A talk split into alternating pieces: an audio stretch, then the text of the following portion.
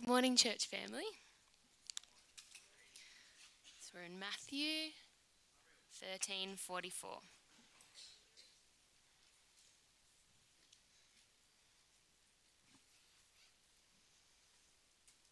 The kingdom of heaven is like treasure hidden in a field, which a man found and covered up. Then, in his joy, he goes and he sells all that he has and buys that field. Again, the kingdom of heaven is like a merchant in search of fine pearls, who is, on finding one pearl of great value, went and sold all that he had and bought it. Again, the kingdom of heaven is like a net that was thrown into the sea and gathered fish of every kind. When it was full, men drew it ashore and sat down and sorted the good into containers, but threw away the bad. So it will be at the close of the age. The angels will come out and separate the evil from the righteous and throw them into the fiery furnace. In that place there will be weeping and gnashing of teeth. Have you understood all these things? They said to him, Yes. And he said to them, Therefore, every scribe who has been trained for the kingdom of heaven is like a master of a house, who brings out of his treasure what is new and what is old. This is the word of the Lord. Thanks be to God indeed. We need the word, don't we? Well, I hope you've um, been taking up, as Ross was saying earlier, the opportunity to be tracking along with our church as we read the word. Um, if you haven't signed up for it, what I mean by that is the daily uh, reading. So if you haven't signed up for that yet, um, make sure you see Dan, and, and he can. There's a little email blast. It comes right into your inbox, and it's got a text, and text as in scripture text, and it's really easy. You can just see it, follow along with it and um, it's not like you're reading 18 chapters. Like it's like half the time it's like 18 verses. It feels like, but so it's. It, I found it really helpful as we're going through Luke. Um, yeah, we want to be people of the Word, and so um, yeah, that's. Um, so we've been going through the Gospel of Matthew, and we've been looking at these uh, interesting stories called parables, right? Stories with intent.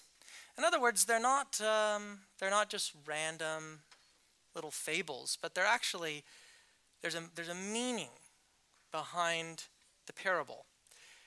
And often they're farming parables. But today we're going to be looking at uh, three little parables, actually. And uh, in these parables, uh, Jesus reminds us of something.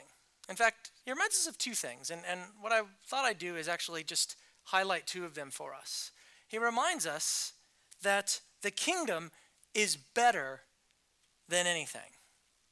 The kingdom, the kingdom of heaven, knowing Christ, having his reign in your life, is better than anything. I got to just wait till I get to that point to preach it, but I'm, I'm excited for it. I was at the bus stop this morning and there were two kids who had been partying last night. And I said, You two rotten little sinners, why aren't you in church? Now, that would have worked in the 1960s, but we don't live in that era. And so, you know what I said to them? I said, I bet you guys feel pretty rotten right now, don't you? And, and here's why you feel rotten, right? Because you know, you know that you're disappointed. And, and I looked at the girl and I said, I bet you you're mad at her, and that's why you're texting her and blah, blah, blah. And she was, Yeah. And I said, and you know how you feel right now? You know how you feel that after you've done partying and you've sobered up, but you're half sobered up now, but I said, you know, you, you feel like dissatisfied, disappointed, kind of like, this is it? I said, you're meant to feel that way. There's actually, you've been created. And there's meaning to your life beyond just hooking up and getting drunk and being dramaed out with your friends. And I know that your life is not what you want it to be right now.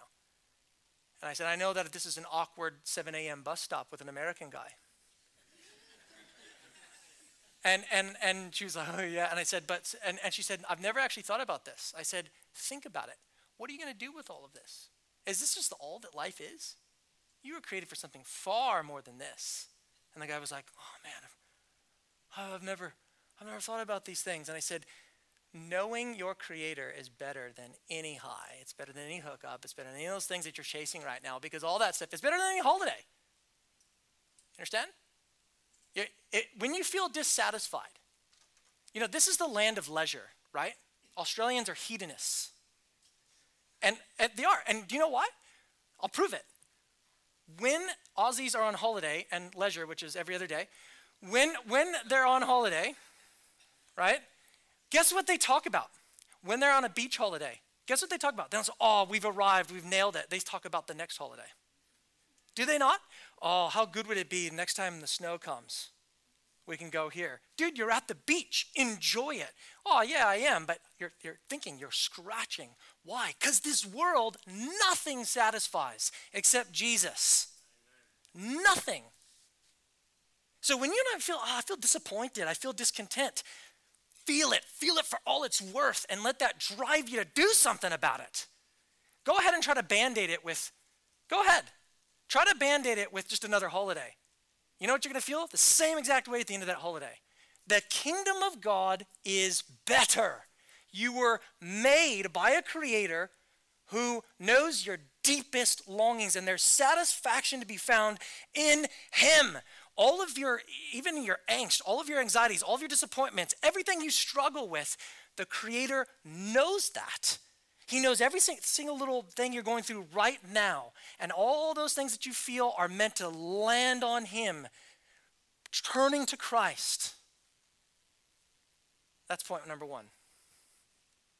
Point number two is that the kingdom will separate, the kingdom will bring separation and judgment. Because you know what the reality is? Some people don't see, some people, they don't see Jesus as the pearl of great price. And they won't care. And I can yell and rah, rah, rah, and wave my hands up here until I'm blue in the face. And they'll say, eh, whatever. And they'll go on their merry way. But at the end, friend, the truth will out, just like the wheat and the tares. And at the end, there will be a great separation and a great judgment. But for now, it's a bit deceiving because, like a big catch of fish, you can't really differentiate the good fish and the bad ones. You can't differentiate the wheat and the tares. We're all just sort of here in this world. And but God knows. He knows who are his. And there is coming a great judgment. Are you ready for it? Are you ready for that? Now, I'm already doing that, so should be good, God willing. But we need, we need the Holy Spirit's help who first illuminated this text to illuminate our hearts. So let's look to him now in prayer. Father, we thank you again for this gathering. Lord, we pray that through this thing called preaching, through the voice of a mere man, would you conduct that divine dialogue in our souls? Show us our sin then show us the Savior. We pray that you would apply the truths that we learned today to our own hearts and to our own circumstances. Help us to see the value of the kingdom. We ask this in Christ's name. Amen. So, about a month ago, Netflix released a film called The Dig. And it's, it's a, bless you, it's a good film. Um, it covers a story of a widow and her son um, during the, ni- the year 1939. And um, not, nothing's going to come up here. So, you know, I know you're used to that. That's when Dan preaches. He'd have like, you know, three, you know, he'd have like the people's names. That's just, just, sorry. I'm not as creative as Dan. But if you come to a KIPP class, then you can get benefited from that every week.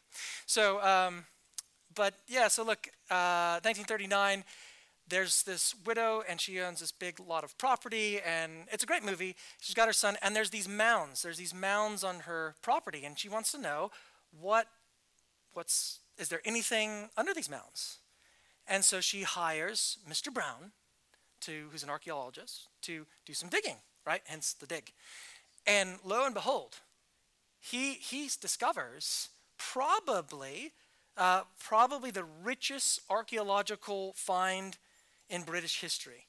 No joke.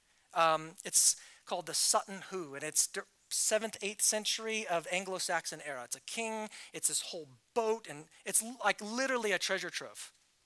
Incredible, right? But she sort of has the she, because she owns the property and it's on her property, she gets to sort of decide okay, does this stuff go to, you know, Ipswich Museum? Does this stuff get to go to the British? What, I get to decide because it was unearthed on her property. Now, today, we, we come across a text where a fellow happens upon some treasure, right? He's digging and, and it, he discovers some hidden treasure. It's quite a tale. I mean, this is the kind of stuff they make movies about because it's, it's just so rare, right? Look at verse, look at Matthew chapter 13, verse 44. The kingdom of heaven is like treasure hidden in a field which a man found and covered up. Then in his joy, he goes and sells all that he has and buys that field. Now, we can read the parable and say that's nice, but that's pretty unheard of, right? You might find a $50 note this week at the bus stop sitting there. Or you might find some gold coins on the ground at Coles or Woolies. But you're probably not going to be digging around in your backyard and all of a sudden just, whoa, unearth this huge treasure chest, right? Um, when Jesus gives this parable, though, it actually wasn't that uncommon for people to bury um, their valuables into the ground. But remember, this is the day before safety deposit boxes, banks, things like that.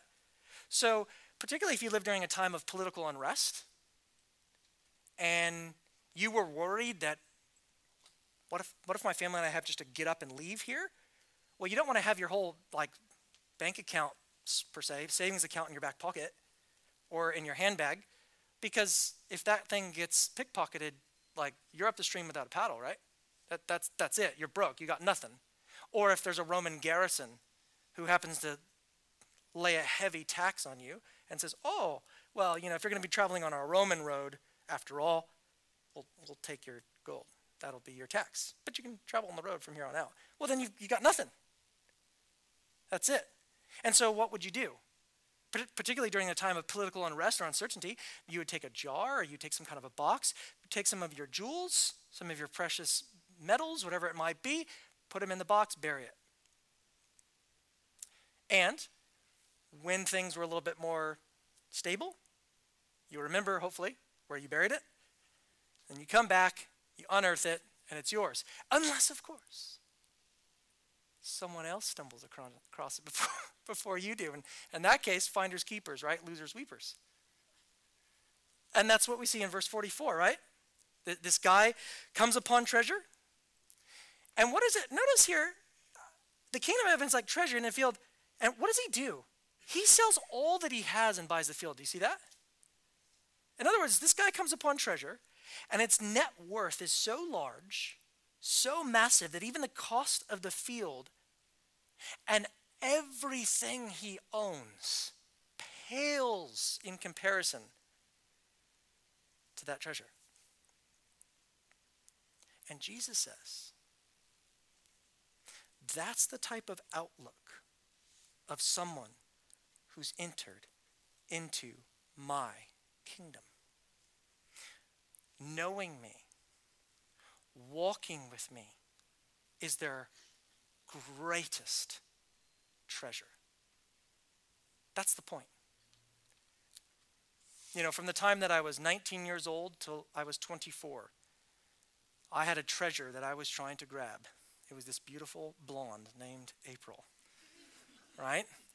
And all I wanted to do was marry her from 19 to 24. And lo and behold, the day came, the July 3rd, 2005, we were married. Honestly, the wedding day was was really idyllic. It was, you know, friends, beautiful weather, all that. You know, the, the, the whole shebang. It, it was like, it's perfect, really.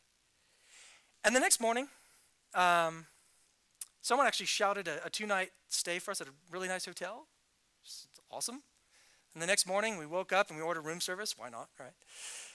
And there we are, sitting on the balcony overlooking the ocean. There's my, there's my beautiful bride. But something troubled me. And it wasn't her. As wonderful as all this is, the wedding day, her, it didn't satisfy. It didn't meet my heart's deepest longings and affections. It didn't provide that sense of contentment. In fact, you know what? You could take all that away right then and there, and I'd still have the greatest treasure in the world because I found it. It's knowing Christ. It's being satisfied in Him. Now, don't get me wrong, I thanked God for my beautiful bride. I didn't say, let's get out of here, this hotel's too nice. I was grateful for those things. But none of those things ultimately satisfy. And so I want to be honest with my new bride, and I'm sitting there, and she could tell something's troubling me, and she knows me. We were dating for five years prior to that, and so she can, she can kind of what, what is it, you know? And I, I said, oh. so I told her, I, this is this is what's going on in my head right now. And do you know what she said? You jerk. I can't believe I married a scumbag like you. No, it's not. Eh, you know what's interesting? She was like, I was thinking the same thing. as great as all this is, and she said, honey, I love you, and I'm so grateful for the day that we just had, but you don't satisfy me. You don't complete me. Only Christ does. And at the time, there was a popular song by a band named Third Day. It's a guy, he, he tries to sound like the voice of Creed. If you don't know those references, don't worry about it. But it, it goes like, Nothing compares to the greatness of knowing you, Lord. And, and at the time, I didn't have a whole lot of categories. I was 24 years old, and I was thinking, what is it that I'm trying to communicate? And the song, which is pretty lame, I said, You know that song? And she said, Yes, that's exactly. That's exactly what it is. And both of us just stared at each other, honestly, and thanked God that He saved us. You see, to find the kingdom of heaven, friend, to know Christ is a treasure that far outweighs anything in this world.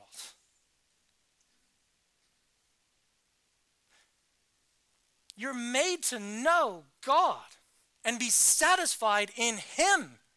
God is most glorified in you when you are most satisfied in Him, says Piper. And that's spot on.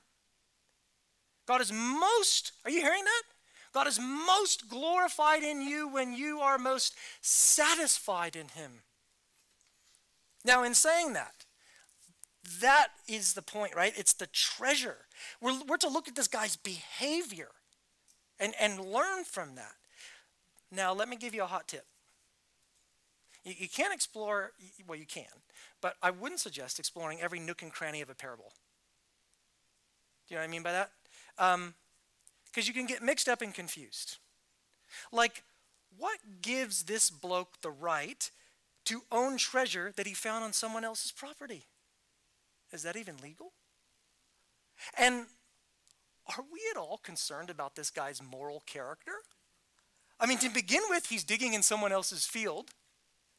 And then he discovers this treasure, fails to mention it to the owner, by the way, buries it for himself, and then proceeds to go sell everything he has to make a profit. That sounds more like a pirate, right? He's a scallywag.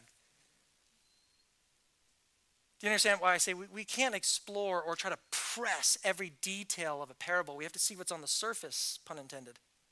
Right? There's simply too many details missing in this story. We don't know who owns the field. We don't know what kind of treasure it was.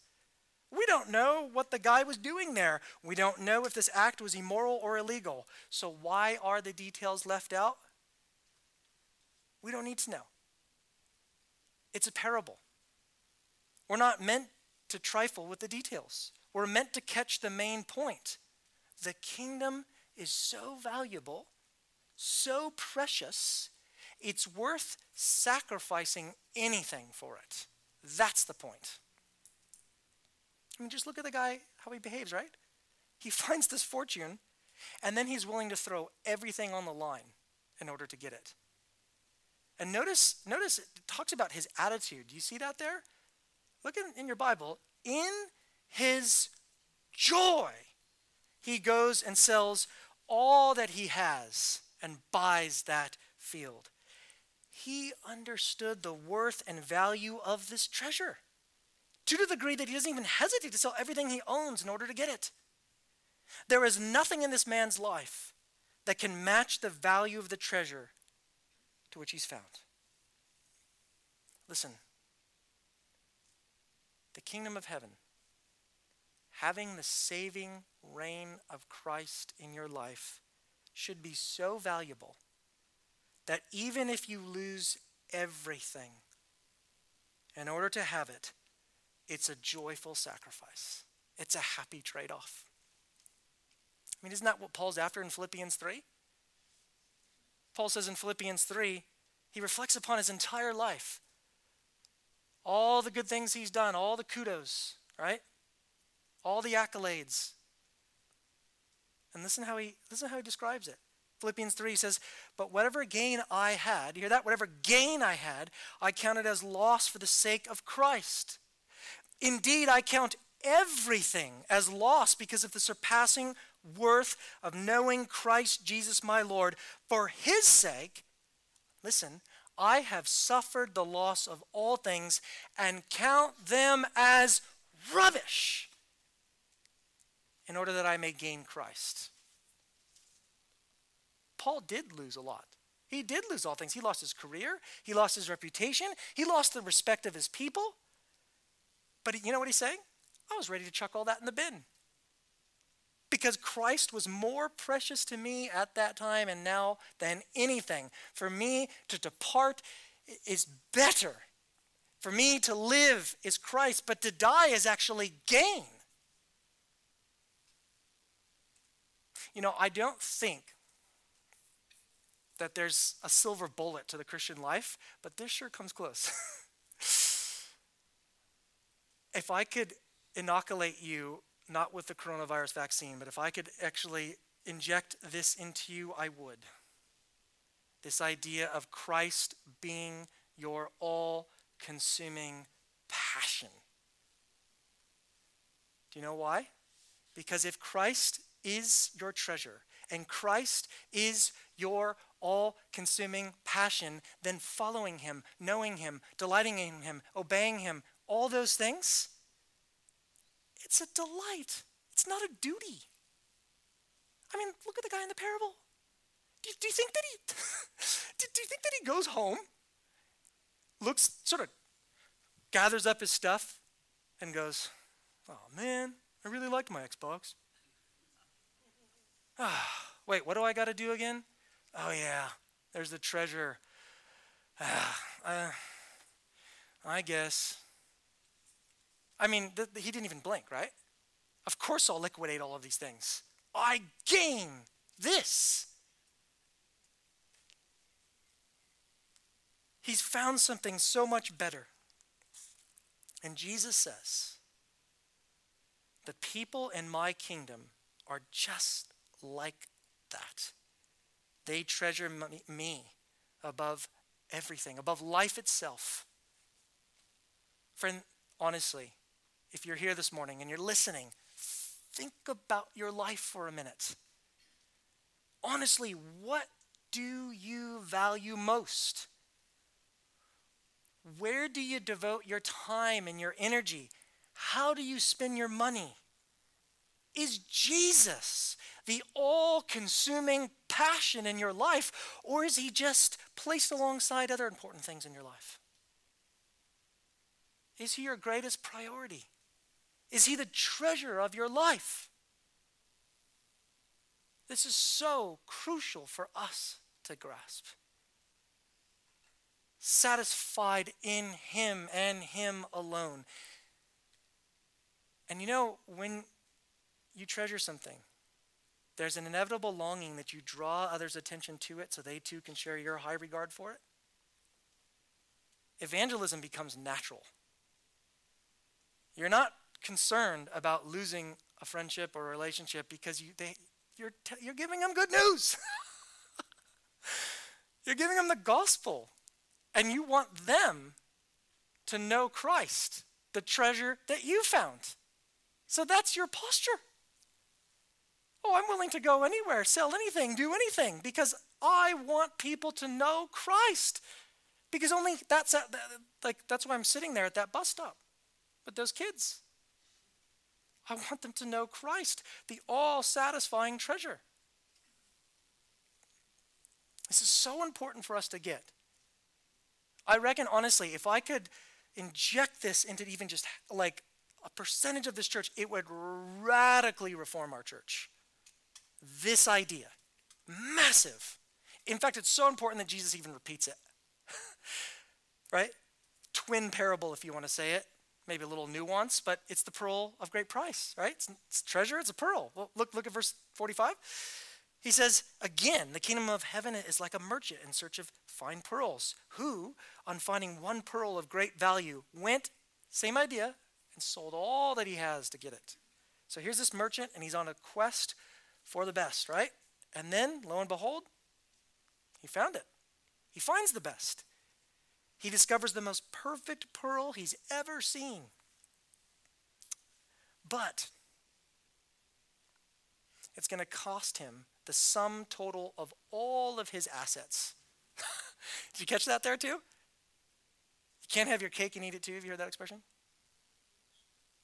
In other words, to get the pearl, he, he probably had other pearls. He's a merchant, he's looking for pearls. There's probably some really good pearls that he had, but he's got to just liquidate them in order to get the pearl of great price. And so he doesn't even blink. He liquidates his assets like that because the value of just one pearl eclipses all the others put together. It's the pearl of great price. The kingdom is so valuable that losing everything on earth but getting the kingdom is a happy trade off. So says Rhea Miller I'd rather have Jesus than silver or gold. I'd rather be his than have riches untold. I'd rather have Jesus than houses or lands. I'd rather be led by his nail pierced hand than to be the king of a vast domain or be held in sin's dread sway. I'd rather have Jesus than anything this world offers today. I'd rather have Jesus than men's applause. I'd rather be faithful to his dear cause. I'd rather have Jesus than worldwide fame. I'd rather be true to his holy name. He's fairer than the lilies of rarest bloom. He's sweeter than the honey out of the comb. He's all that my hungering spirit needs. I'd rather have Jesus and let him lead. But not everyone sees it that way, do they? We live in a very mixed world where people don't value the kingdom. They didn't value the kingdom then, they didn't value the kingdom now. And just like weeds and wheat, Jesus shows that the world will remain divided until the very end, which leads us to our last parable. Verse 37 The kingdom will bring separation and judgment. The kingdom will bring separation and judgment. Look at verse 34. Again, the kingdom of heaven is like a net. Now, now remember, these guys are fishermen, right? So, so they're well acquainted with fishing parables. This is like talking to Nigel and saying, the kingdom of heaven is like the Super Bowl, where people deflate their footballs and they throw them, and he'd be like, don't talk about my Brady like that, or whatever, right? So they're very familiar with this idea of fishing. So that's, that's what we're talking about. Again, the kingdom of heaven is like a net that was thrown into the sea and gathered fish of every kind. When it was full, men drew it ashore and sat down and sorted the good into the containers, but threw away the bad. Okay, so like a dragnet, right? Um, in the Sea of Galilee, you had about 20, still, I guess, 20 species of fish. Most of them could be edible. Um, now, if you're a fisherman back then, I know, Reynard, you like to fish. Obviously, but if you're a fisherman back then, you wouldn't go out with a single pole just trying to hope you can snag a couple fish. At least if you want to make a decent living out of it. It might be a hobby, but if you want to make a living out of it, you need to have more than just like two pieces of fish to sell at the market. So what would you do? You'd go out with several guys and you'd use what's called a drag net. And this was a large net uh, that could be stretched between two boats. And as you went along, basically everything in its path would be caught. All right, so you picture two boats, big net. You go along and it catches all these fish. And then you tug it to shore, and that's where then you can self separate good fish, bad fish. Ooh, this fish is actually poisonous. This fish is too small. Chuck it. This is a great fish. This will sell. Right? Disciples have been familiar with this. Like, yes, yes, yes. We know all these things, Jesus. But it's not just like, wow, what a nice, that was like a nice Moby Dick story about fish, a big fish. Now, there's, there's a, he, he drives home this big thrusting point to it, right? He says, like that happens, and you fishermen know, you can picture them nodding their heads, just like that, in the very end, there's going to be a final separation, a day of judgment. Look at verse 49. So it will be at the close of the age, the angels will come and separate the evil from the righteous and throw them into the fiery furnace. In that place there will be weeping and gnashing of teeth. How does that sit with you when I read that? Just curious. Pretty heavy. Did you hear it? Weeping, gnashing of teeth, judgment. You know, the, con- the concept of like an uh, end times judgment in the 21st century, it's a bit sneered at right? I mean, the only people that get switched on about this are backwood preachers sc- screaming and yelling at a poor congregation trying to scare them into hell or something like that, right? I mean, and we even have a label for those kind of guys. We call them fire and brimstone preachers. But us civilized folk, we don't want to think about we don't think about these crazy judgment, fire, screaming teeth. That's ugh, that's weird. We've moved beyond that too, by the way. Have a coffee. Enjoy Avoca Beach today. We've moved beyond those things. Yet, Jesus hasn't. it's actually part of one of the main things he talks about, doesn't it? Jesus hasn't moved past that. Jesus is completely switched on. He, he, and, and here's the thing, too. I don't have to yell and scream and shout and, and frighten anybody to just point to it, say, and just, just read it for yourself. There is coming a final day of judgment. As Philippians says, every knee will bow and every tongue confess that Jesus Christ is Lord. So again, I, I, you know I don't need to be the backwoods preacher screaming and shouting and yelling. I don't need to do those things to you, but I could ask you. In fact, I will ask you. What are you going to do at that day? I mean, what are you going to do? It says they're the wicked and the righteous. Well, no one's wicked in here, right? No one's bad. I mean, that's why we're in church. We're the righteous people. Right? No one is righteous? No what? Not one. Do you hear that? No one seeks for God. No one does good. No, not one. But Jesus just said only the righteous ones are the ones that get to go to heaven, and I'm not righteous. So, how does that work out? Well, you might be better than your neighbor, right? You might be better than, you know, some of your friends that went off the rails. In Jesus' eyes, you're not righteous. Do you know what the Bible says? Our, our righteousness is like? My righteousness, your righteousness? The Bible said, is it's like a filthy rag in God's sight. Did you hear that? Without being crude, they didn't have a lot of the hygienics that we have today. So, there's your life. Here's my righteousness, like a filthy rag in God's sight. Even your best day tainted with sin. So, what are you going to do? The day of judgment's coming. Turn to Jesus, place your faith in Him.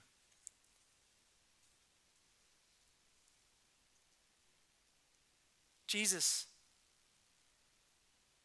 who never sinned, who lived a life of perfect obedience, when you place your faith in him, listen, it's not, you know, my, my son asked me this. Actually, he said this the other day. He goes, he goes, Dad, wouldn't it have been cool if Adam and Eve never ate the fruit? Because we wouldn't be dealing with all this. I said, yeah, to a point. But there's a difference of being able to stand in God's presence, right, without sin, and actually having the righteousness of Jesus. Do you see, do you see the difference? Without sin, great. But having God look at you as if you lived Jesus' perfect life of obedience, was tempted in every way, yet without sin, that is what faith in Christ does. When you place your faith in Jesus, all of your sin transferred to Him, all of His righteousness given to you. Like a jumper, you wear it. So that when you stand in God's sight, you're not looked at as evil or wicked or someone that struggles with pornography or homosexuality or screaming at your kids or being all the other things that this world has tainted, as we've seen, but you're counted righteous in Jesus Christ. By his stripes, you're healed, and the righteousness of Jesus is yours forever. That is good news. That's a treasure. I hope that message never gets old. That, that's that. If you treasure that, that message, you're wanting to treasure not just the idea of it or the concept of it, because some of you grew up in this church, and maybe you've heard some of those concepts before. Maybe you haven't, but some of you heard those concepts. The concept, it's, it's, a, it's a great concept, the euangelion, right? The, the gospel, good news. That's a good concept, but it's, it's, it's the person. It's Christ.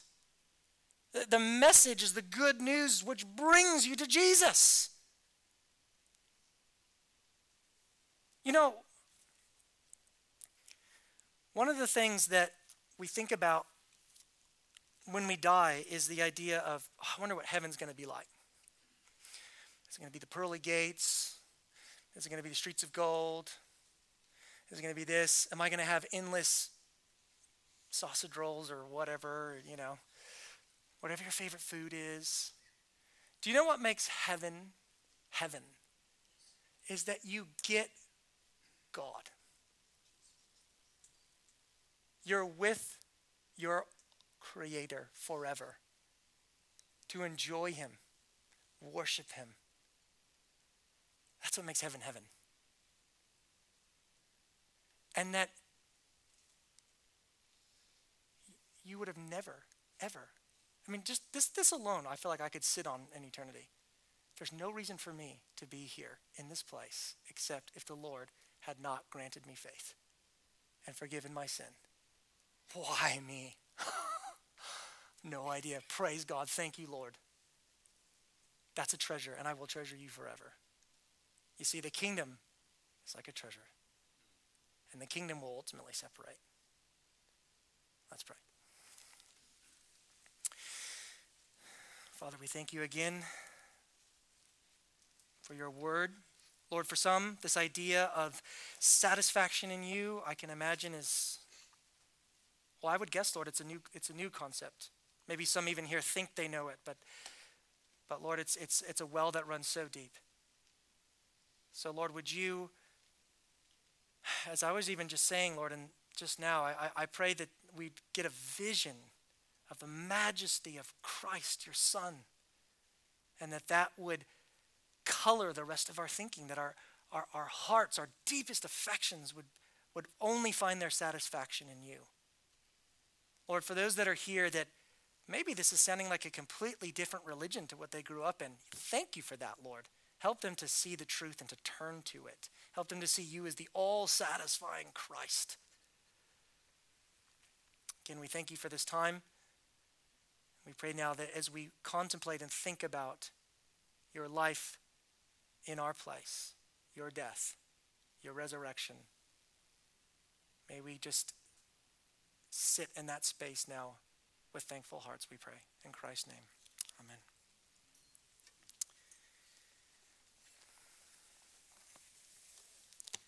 I always recommend books, but a book that